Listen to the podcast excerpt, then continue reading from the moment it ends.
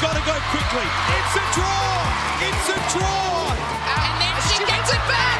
Oh, oh you're kidding me. And the Sunshine Coast Lightning have achieved the unthinkable.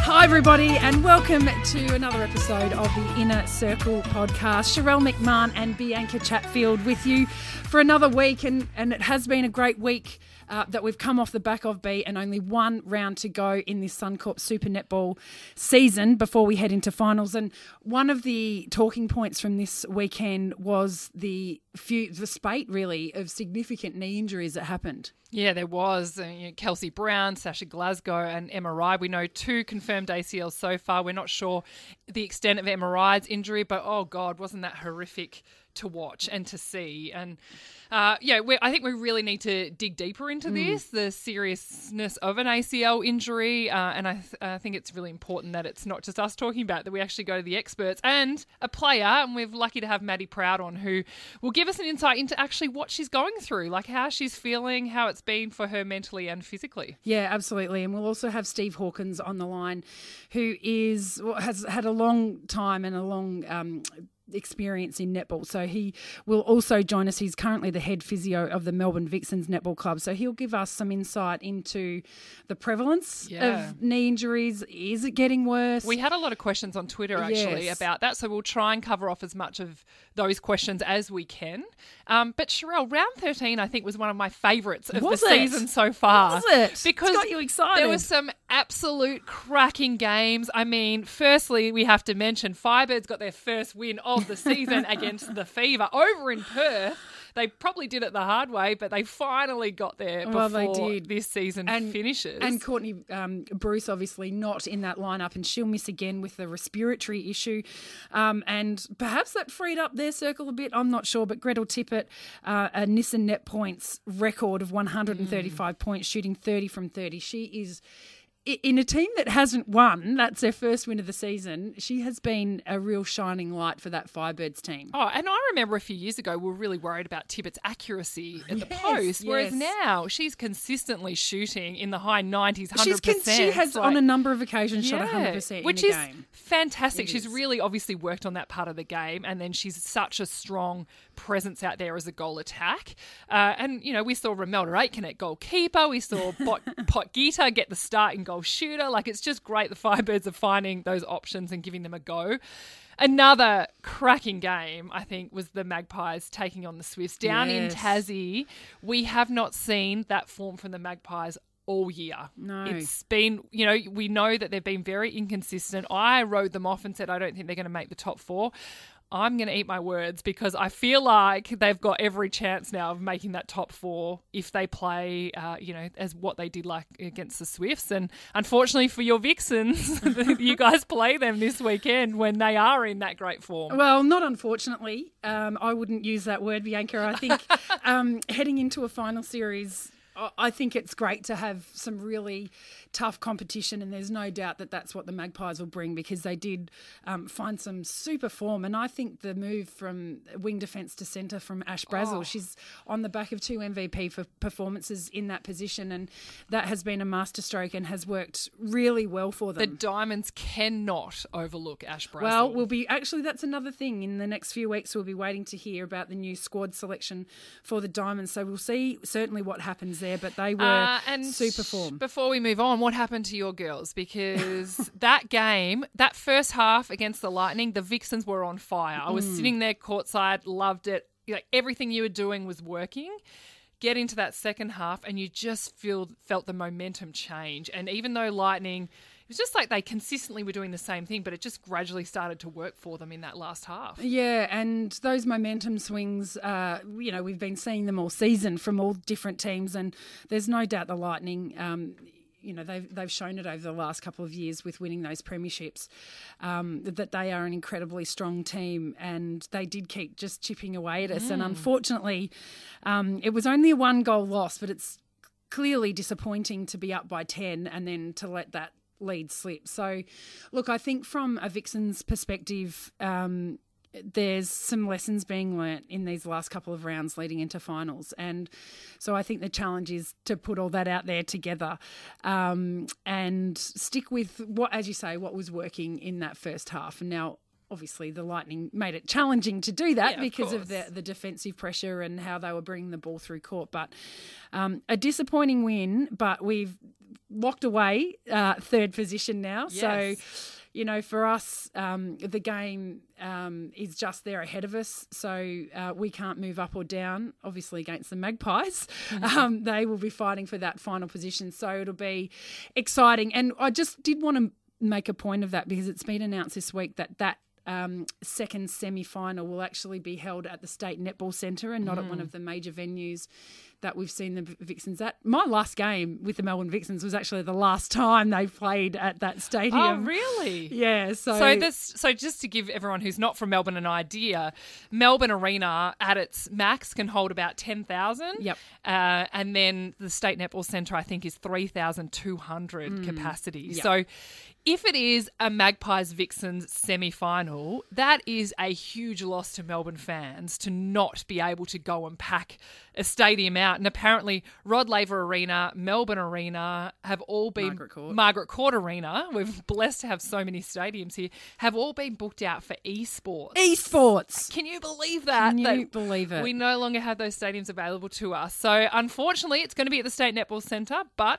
You know what? It is a good court to play on. We Yeah. have played many times on that court, and Yes. unfortunate for the fans, but I'm sure the players will just want to get out there. Well, no they matter what. will, and I mean it's just another netball court, isn't it? The Vixens uh, train there a couple of times a week, so it's certainly a familiar venue for them. Um, but I think it is an important note to make because uh, you know I saw some commentary on social media is about what why did they make that decision well in some ways um, well actually they were forced to make that decision Yeah. because it was a, a previous booking that um, didn't a- enable netball australia to make that booking for the final so Well, you know what? America are playing Australia in the basketball at Marvel Stadium, which holds about 50,000, probably more with seats on the actual ground.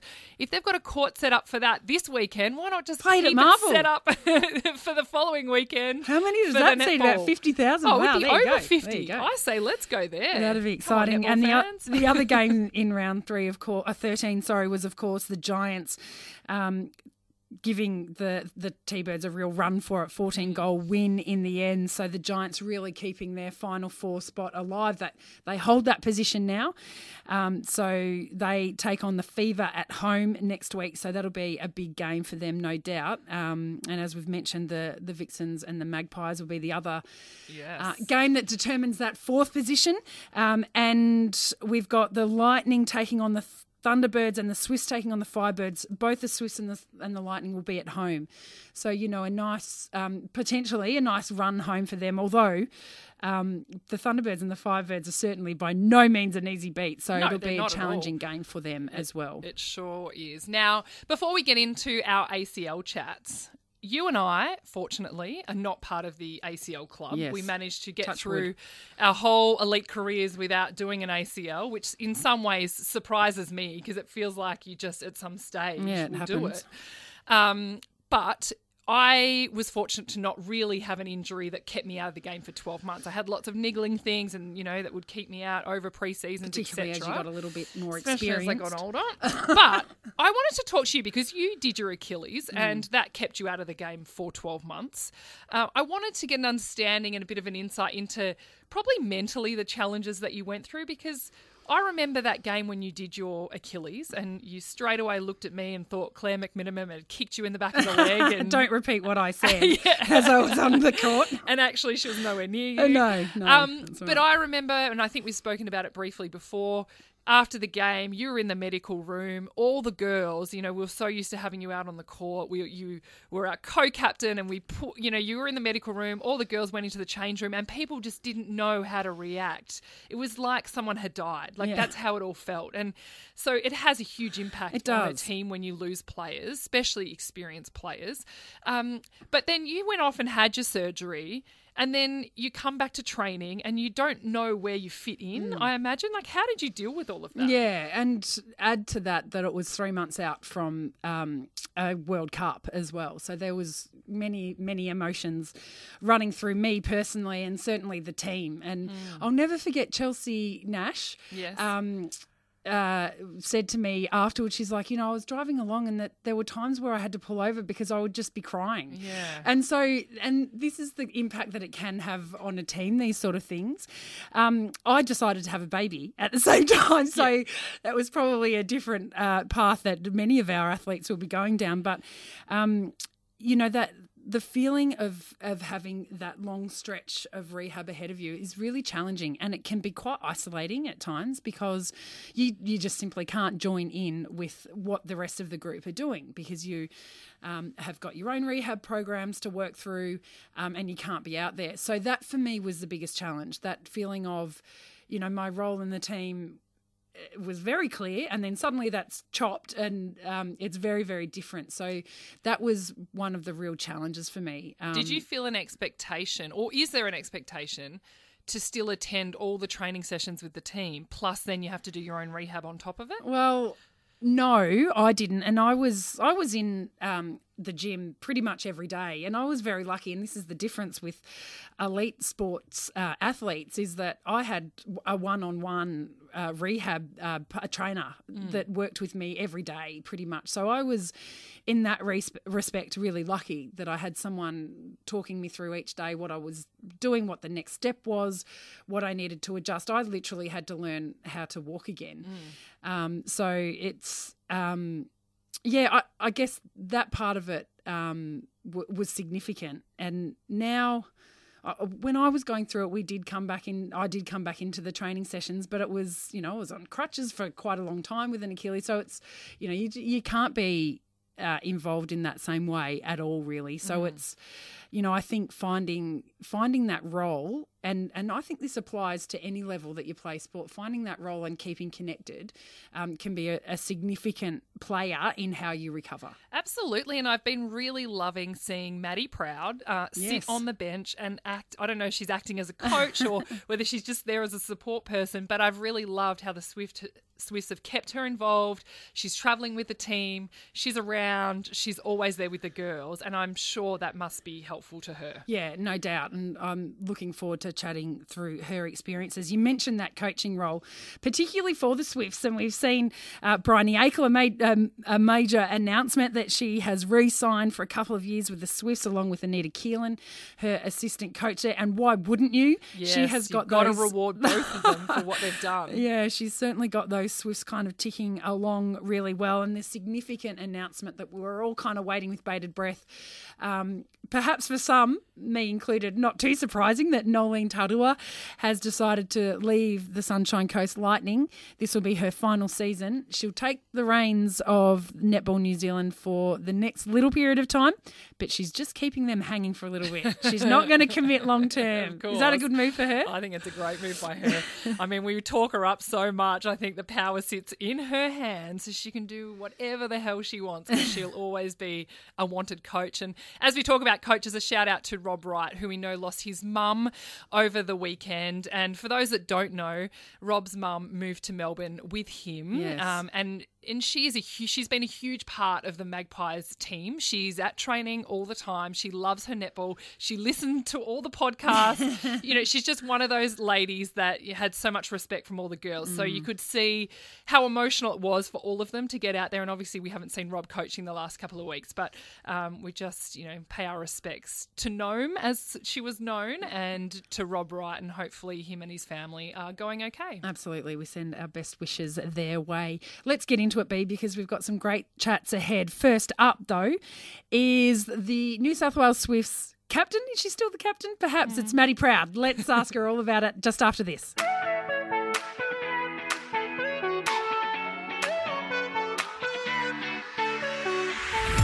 Welcome back to the Inner Circle podcast. Now, we mentioned before the break, B, that we are very lucky to have Maddy Proud from the New South Wales Swifts on the line. Maddy, thanks so much for joining us. No, thanks for having me, guys. Happy to be here. Now we, I've warned you. There's going to be a lot of knee chat, so I, I hope you're ready for it. How many times a day do you get asked about that knee of yours?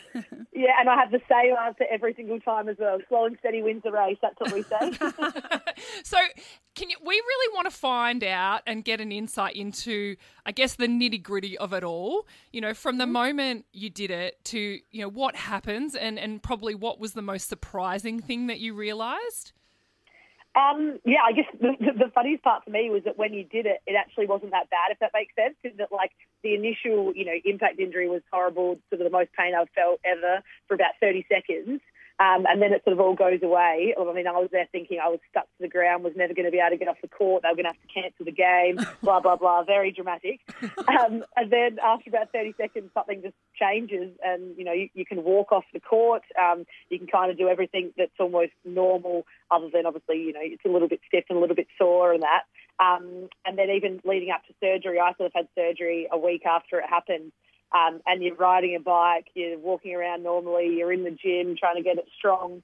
Um, all that sort of thing was what probably surprised me the most. In that, um, yeah, I guess normal people can probably live without an ACL because obviously it's the change of direction stuff that um, you need it for. So being able to actually do a lot more things straight after the initial injury um, was pretty surprising. But then obviously once you have the surgery, that's when it goes to you know being on crutches for a few weeks, and you kind of start to have to learn how to walk again. Um, so that's when I guess the hard part really begins. But yeah, I guess the biggest surprise is that you know initial pre-surgery phase. Some people wait months or um, you know a lot, a lot of times to get um, surgery so they can kind of go about their normal day-to-day business for a little while before they get it done. We, you know, you said about the kind of pre-surgery phase. Why is it important to strengthen your muscles around it before you go in and have the reconstruction? They say that I think obviously the stronger you can go into the surgery, the stronger you'll come out because um, one thing I've learned is that you lose muscle like crazy. I look like I was, you know, walking around with a peg leg straight after um, because it just goes immediately. They say something about how, you know, a shot glass full of fluid can um, lead to, you know, 50% of inhibition of your legs. So um, I think, you know, obviously the more muscle and the more strength that you can have before you go in, um, the less you're probably going to lose after that. So, I mean, for me and probably for other girls that are playing professional sport, you're pretty lucky that because you're in the gym a lot of the time, you can pretty much go in straight away. But I know, you know, one of my housemates, her sister had it done at 17 and had to wait, you know, four months just because she was so young and didn't have much muscle. So um, from what I know, um, I think it's mainly just about, yeah, getting that strength up before you go in. Prior to the injury happening, Maddy, was there any indication for you at all? No, nothing. I mean, you've seen the way I play. I fall over a million times a day, a, game. There's, you know, bodies flying everywhere. I didn't have yeah, any feeling in me at all. And that's actually a funny part about it as well is that when they went in, they found that I'd done my meniscus as well. Um, and they weren't actually sure if that was from the time of, you know, the actual ACL injury or whether I'd had that beforehand, but I had no pain whatsoever. I'd done a meniscus in my other knee, you know, four or five years earlier, and the same thing, I played on it for months. So I don't know whether I've just got really weak meniscus or I'm just really tough that I never noticed it. So they tough. don't know whether that might have, you know, you know, they're having that tear initially, whether it was, you know, done in the same game but a few plays earlier or a week earlier or something like that, we'll never know. But um, that's, that's the only little thing that maybe could have contributed. But otherwise, you know, I felt a million bucks. I felt like I was moving pretty well and, um, yeah, didn't have any sort of indication that something like that was going to happen. Yeah, because I mean, for watching on, it is an interesting one, and you know, we've um, asked the question on Twitter too about uh, what people are interested in. There's a few things coming back um, from different angles, but one is um, around that. Why? Like, why is this happening? And was were you feeling tired, or was there a change in your program, or anything like that, or is it just completely out of the blue? Yeah, I mean, for me, it was completely The only little thing was that I had maybe the slightest bit of a cold leading into that game. Like, as in, I'm talking maybe had to blow my nose once. Like, it wasn't a big thing, um, but I sort of felt like, you know, maybe that was coming on. But even in terms of fatigue and that, I mean, I was playing attack, whereas normally I, you know, not normally, but in previous years I've played centre. In terms of fitness, I felt probably the fittest I've felt. Um, the funniest part about it as well is that even we actually had to watch the game the other day because we're about to play the Firebirds, and I made the same move when I did my knee a million times. Yeah, you did because I was trying. I looked at it trying to find that footage, and I thought, "This is it." Oh no, no, that wasn't Yeah. it. Oh no, this one, no. I was the same. I was bracing myself every time I caught the ball. Um, so yeah, in terms of that, and for me, you know, it was around seven. It wasn't like it was the end of the year. Um, it wasn't like you know we'd had a shorter turnaround that week. It wasn't like my load had increased at all. You know, I I'd had a corky two weeks earlier or something that meant that one week I missed you know one session of training. But you know our um our physio and our strength and conditioning is so like to the T with numbers about you know getting your right amount of loading in so that you're not doing too much one week and not enough the other week. So um, yeah, I mean it's one of those things that I almost just believe it's like almost if it's going to go, it's going to go. It's just a matter of at what point and what time is it kind of are you destined to do one once in your lifetime? And I was just unlucky that that was it, or you know who knows there could be a big you know scientific reason behind it, particularly after obviously what happened on the weekend with um, two potentially three going in one. Oh, how does that make you feel when you see that footage, especially of you Oh. Kelsey doing hers? Yeah, it was horrible, especially against our game. I actually got emotional. I had like got a bit teary when I saw it happen, just because you kind of know um, exactly how it feels. And I think for Kelsey as well, it was the fact that Maddie had done hers, and her mum was in. We'd seen her mum earlier, and I actually had had a conversation with Kelsey before the game. She was telling me how Maddie was sending her best, and we were actually talking about knees before the game. So um, yeah, that was very hard, sort of and I'm sure for a lot of other people to see. And then obviously the next day for Sasha, who another girl that I have to know through being from Adelaide, um, that was hard as well. So yeah, that's probably what makes you think maybe there is something going on when there's so many, and you've had so many times where there. You know, last year I think there was only one with MJ. So again, is it just bad luck, or is or is there another reason behind it? I don't know. And that's something that I think you quite often hear about behind the scenes, and, and not that you ever want to be part of it, but there is a bit of an ACL club where everyone in the sport who has done it before tend to reach out and support the next person that's going through it. I've often heard of stories like that where other players are reaching out to other players and other teams because you know exactly what each other are going Yeah. through. Um, you've spoken a lot about the physical part of it all. Can you can you give us an insight into mentally how you're feeling, you know, from when you do it to then, you know, you've had your surgery and now you're starting your rehab? How has that been for you? Yeah, I mean, I think obviously like the initial, like I was pretty devastated. I was obviously visibly crying and all that. And you sort of, you know, everything flashes through your mind. All the pre-season you've done, the fact that your season's over. That for us, you know, we're sitting top of the ladder. You know, I'm not going to play for another year. That sort of all that stuff is pretty shattering and kind of always hard to come to terms with. Um, but then I was pretty lucky. Like I kind of got to pretty good spirits pretty early. I think obviously having such a good team around me, and I, you know, live with a lot of the girls, um, and sort of constantly being around people. For me, that was huge. Um, a lot of people said to me, you know, are you going to go home to Adelaide? Are you going to get the surgery there and be with your family?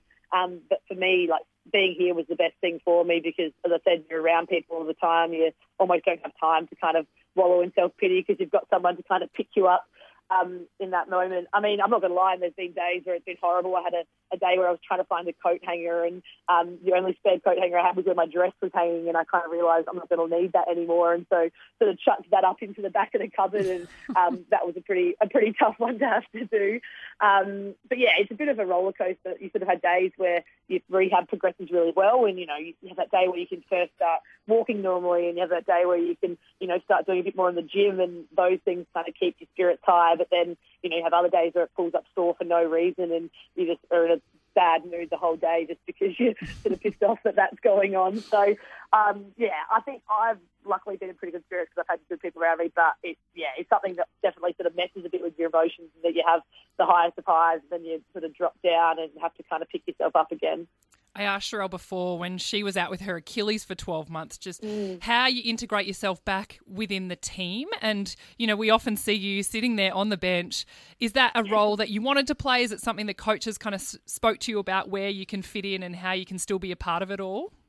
Yeah, it was sort of a bit of both. It was kind of, I think as soon as I did it, we sort of had that conversation that I still want to be involved as much as possible. I think, you know, there's been other girls that have done it and have kind of wanted to remove themselves from that because it's too hard. But for me, it was like I was captain of the team. It was halfway through the season. I sort of felt like I'd played my role in getting us to where we are now. So um, I wanted to get sort of again be involved as much as possible. So I think it was a couple of days after I had a chat with just the girls saying that you know I didn't want people treading on eggshells around me. I still wanted to be involved. I wanted to be able to help out in as much way as possible. Um, and then the coaches obviously decided that they wanted me to um, travel with the team, obviously if I wanted to, um, which I was pretty excited to do because again, living in Sydney and not being at home, if the girls all left, I'd be sitting at home by myself, which probably would have been a bit harder.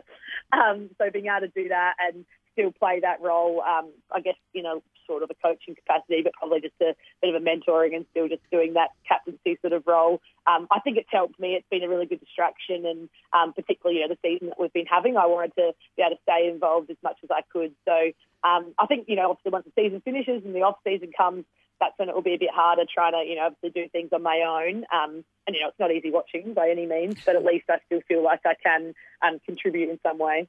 Well, we will actually ask you about the Swifts more generally in a moment, but I think for for those people listening to this podcast, a lot of them are playing netball um, at the social level or the grassroots level, and I and I think it's a really important point that you make that um, you know, ha- having an involvement in a team sport and, and with a club is really important for people and how they feel connected with that. And when, when people get injured, sometimes finding their role in that can be really tricky. And so your story is a great one in how the club has embraced what you are able to mm. bring. And I think it's a really good reminder or lesson for people that when these sort of things do happen, finding a way to keep people engaged is is really important. Not not just for the individual, yeah. but also for the club itself. Or the no, absolutely. I, I just pretend I'm sitting on the bench and haven't actually been selected to be on the court. That's my way. Of, I'm, I'm just I'm just not in form at the moment. That's why Briony hasn't put me on this.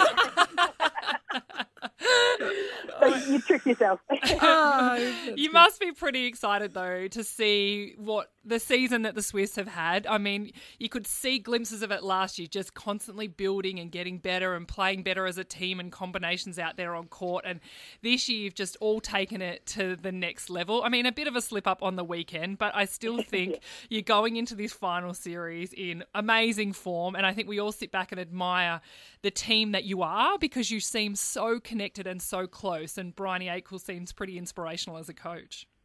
Yeah, definitely. I think you're right. Like we sort of have had all the ingredients for the last probably few years, but it's just been putting it all together. And um, this year it just sort of seemed to click for us. I think obviously the fact that we have had the majority of our team together for nearly three years now has definitely helped us. We've been able to grow and experience and connections and everything like that. And we had a really good preseason. We sort of changed the language that we were using, you know, saying that it wasn't good enough to just kind of be that young, young and inexperienced team that we actually want to come out and win the whole competition. And even just having that self belief and those sort of standards that we weren't going to accept anything less than that. Um, that's really set us up for what our season has been. But yeah, you're right. The the connections and the sort of relationships that we do have has been you know key for us. We always talked about the fact that having those tough conversations and pulling each other up on things are never as hard when you actually have good relationships with people. And the fact that we're all each other's best friends or each other's families here in Sydney, um, that makes all of that a lot easier. And then when it comes to game time, it's like you sort of know each other like the back of your hand. So I think that even showed particularly when we've had sort of so many injuries in these last few weeks. The the fact that people have been able to come in pretty seamlessly. We saw Katrina Rore come in, um, you know, came in on a Thursday and played on a Sunday. Um, the sort of culture that we've been able to develop has meant that you know anyone that comes in feels welcome and does feel part of that family. And um, yeah, I think that's going to be hopefully a key to our success for the rest of the season. Yeah, certainly not a bad replacement having Katrina Rore being, being able to come in. Starstruck, actually. actually, Maddy, how do you say her surname?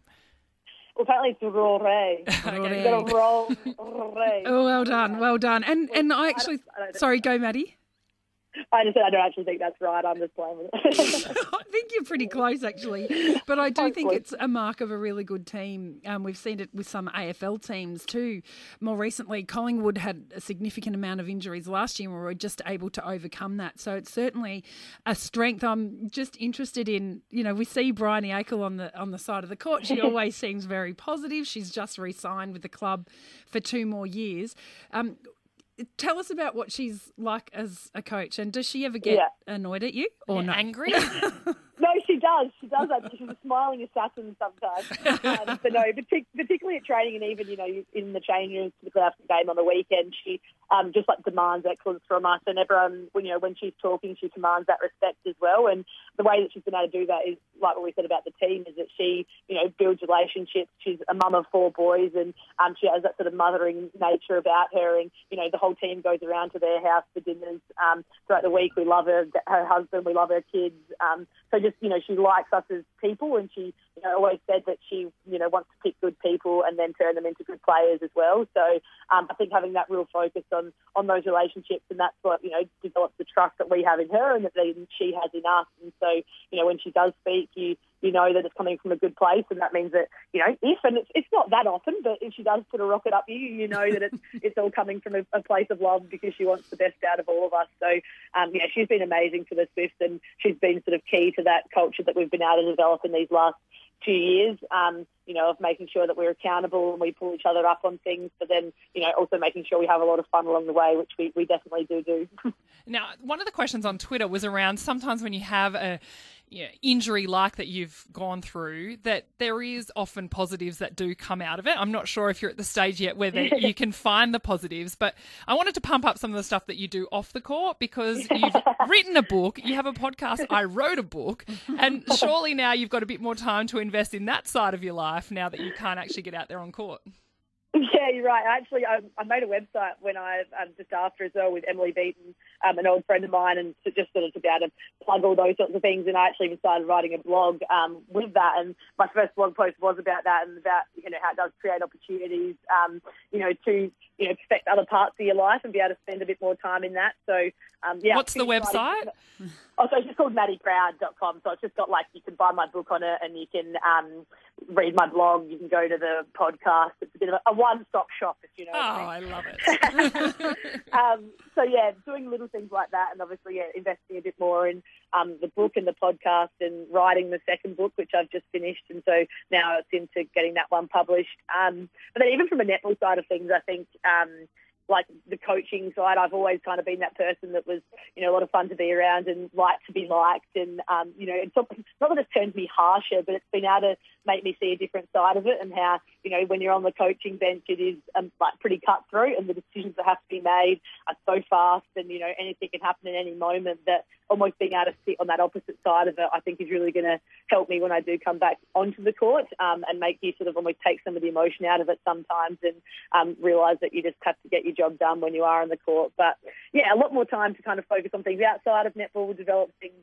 I guess, away from being actually on the court. So, um, you know, hopefully I do when I when I do come back, it's um, you know, I'm better for it in a lot of parts of my life. Well, Maddy, there's no doubt that each of our experiences, positive or negative, help to shape us. And um, your outlook is incredible. And we thank you very, very much for the time that you spent with us this morning. I think you've given us some really great insights into to what it's like and what your experiences have been like. And just as another reminder, that podcast is I Wrote a Book, which you record with Sophie Garbin. So, everyone, if you're looking for more uh, content from our netballers, you can jump on that and check it out as well. Thanks again, Maddy. And all the best for what's to come over the next next month or so. No, thank you so much. Thanks for having me. Appreciate it. Maddy Proud there from the New South Wales Swifts.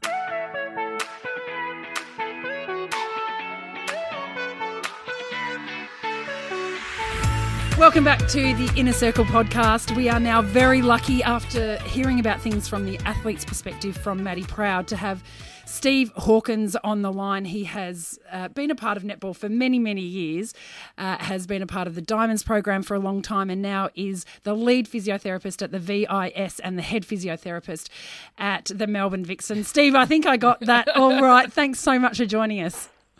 It's a pleasure. Thank you for having me on. Um, both Bianca and I have had a long relationship with you, and you've helped us through many uh, different injuries as had we've to been, put up with us. Uh, You've had to put up with us. I'm sure we've been painful in many, many ways. But um, we wanted to chat to you because um, there's been a little bit of commentary, particularly on the back of the weekend's round of matches where there were seemingly three significant knee injuries, two confirmed ACLs.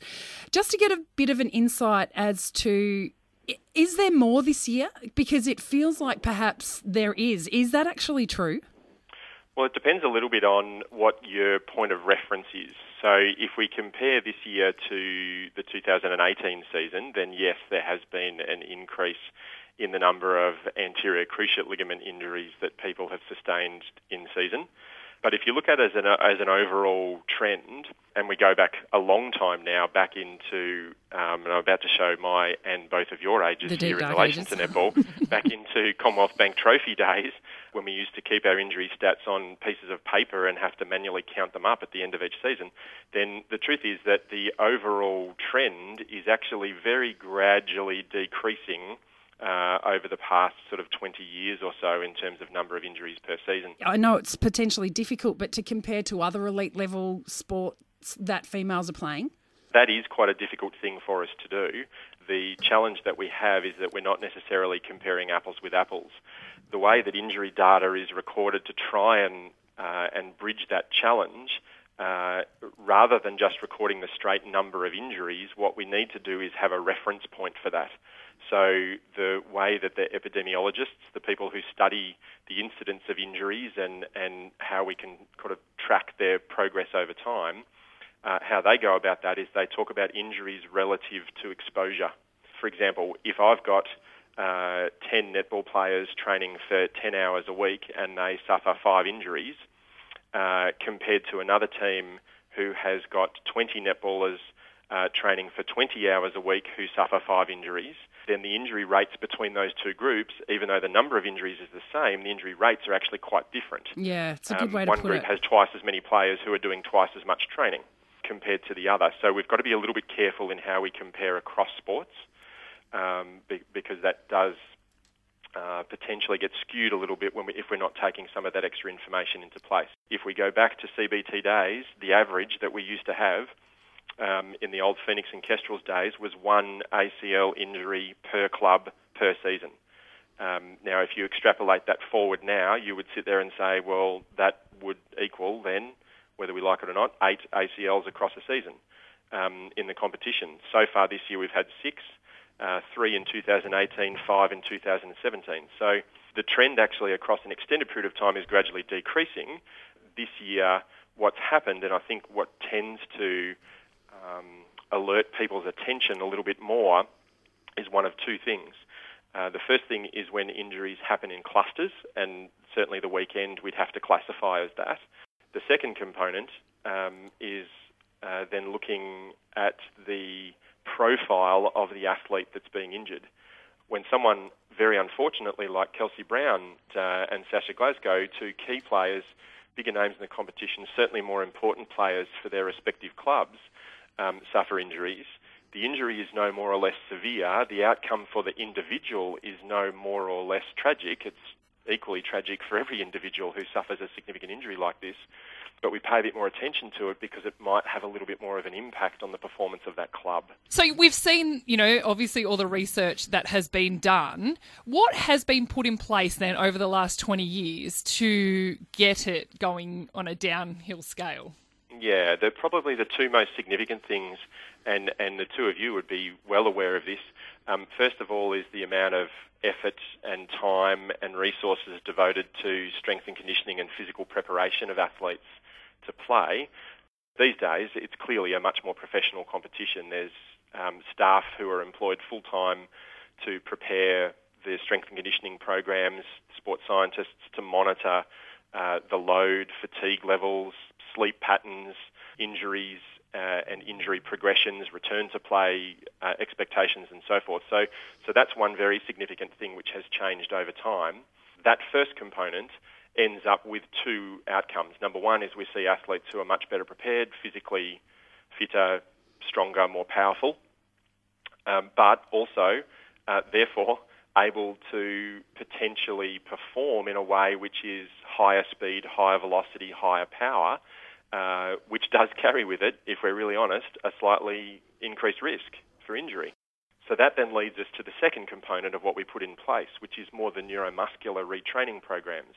And the netball knee program, which, which I know both of you are aware of and, and is gradually becoming a, a resource that more and more people are aware of in the wider netball community, that was a, a, a program that was kind of formalised into its current format on the back of a whole lot of work that um, a few of us across different franchises had been doing uh, probably eight to ten years ago, trying to extrapolate some of the research that was coming out of America with women's basketball and some of the research that was coming out of Europe with regards to women's handball and looking at the different uh, preventative programs that were being put in place to try and get people's brains activating their muscles in more effective patterns to be able to absorb the high forces and high impact loads associated with sudden stops, quick direction change, pivoting movements, the exact sort of things that we see on a netball court. And that's available online, isn't it, Steve? So for any netballer out there, whether they're recreational, social players to the elite, that's available online and there's something for them. It is, and, and the program is free of charge. It, it, it costs nothing. is is freely available online. Um, uh, Netball Australia uh, manage that uh, that side of the program. Yeah, and it's an important thing to note too that these players playing at the elite level, that is a huge focus and a big part of what they do every day, and particularly when they're going out on court. You've kind of touched a little bit on the whys uh, that these injuries are happening. One of the questions that kind of came through quite strongly on Twitter when we put it out there was around these sorts of injuries specifically to females and how much of a role gender plays and how much of a role the menstrual cycle plays and the hormones um, that females are dealing with um, uh, and uh, as opposed to our male counterparts. So we know um, if we look back at the research, and again, this is research which is not netball specific. This mm. is research which is based across male and female athletes in a broad number of different sports that depending on the research project that you read, females are about four to eight times more likely to suffer a significant lower limb joint injury than males performing the same task. Now, we, we don't have that accurate comparison between male and females in netball, uh, male and females uh, playing netball, um, partly because we don't yet have the scope to monitor injuries in men's netball um, to the extent that we do in, in females, and partly because there's just purely not enough men playing in men-only competitions yet for those statistics to actually even be vaguely worthwhile. The differences kind of broadly fall into three main categories.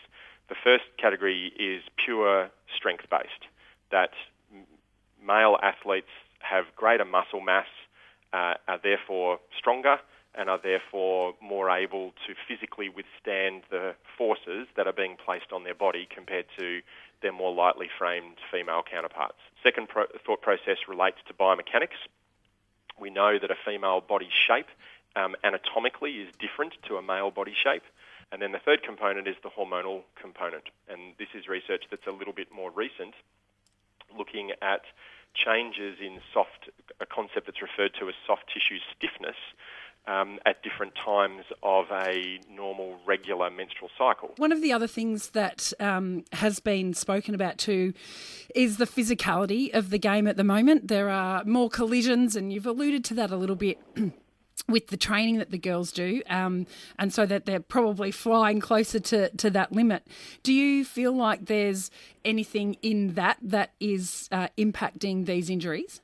When we look at um, at any musculoskeletal injury in any sporting context, we kind of broadly classify them into two groups. What we refer to as intrinsic injuries and non intrinsic injuries. The non intrinsic or extrinsic injuries are the ones where an external force gets applied to somebody's body, which is the cause of the injury.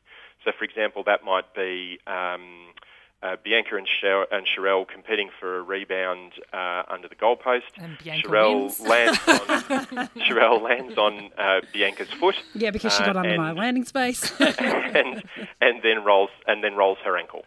So that that would be classified as an extrinsic um, injury or a non-intrinsic injury.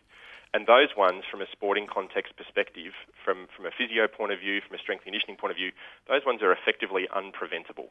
Um, unless we significantly change the rules of the game or the way that it's umpired, we can't really do much to prevent those injuries from happening.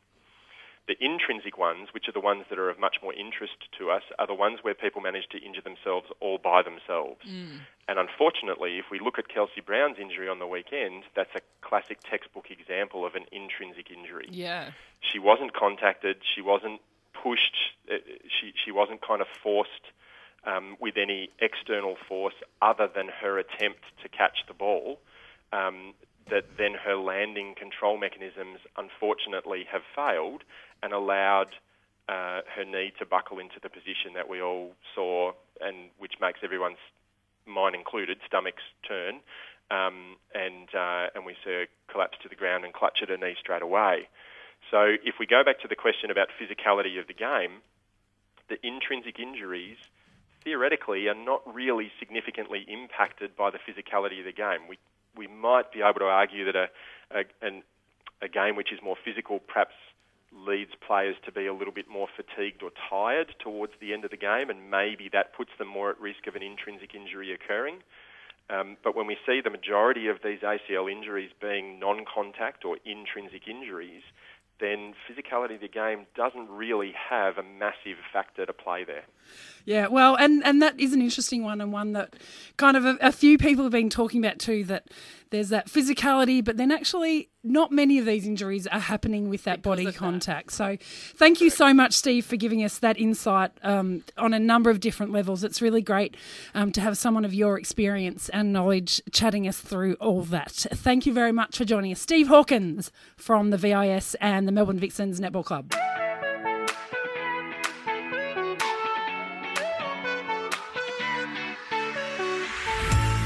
Well, that was another great chat about a very different angle on ACLs, and hopefully it's given people some insights because there has been a lot of questioning around why things are happening yes. with these injuries. And what Steve makes me realise is there's so much that none of us really understand. Yeah. There's so much that goes on behind the scenes and has for a very long time that all the medical staff do things for a reason, not just, you know, on a whim that, you know, things are happening. So I think uh, we've got to appreciate the expertise that we have around us us as netballers. And very clearly, it is not a simple equation to say that, oh, we're getting more ACL injuries. Yeah. It's not quite that simple, people. So um, we'll keep a very close eye on it. And uh, as I said, it's making me nervous. Touch this, wood. This, this conversation. So we're touching every piece of wood that we can in the studio here. B, we've had a bit of a look forward to round 14, and it is going to be an exciting one. It will absolutely shape what the finals look like uh, come next week. So I very much look forward to chatting to you about that next week. It's getting exciting. We'll see you all next week. Okay, thanks, guys.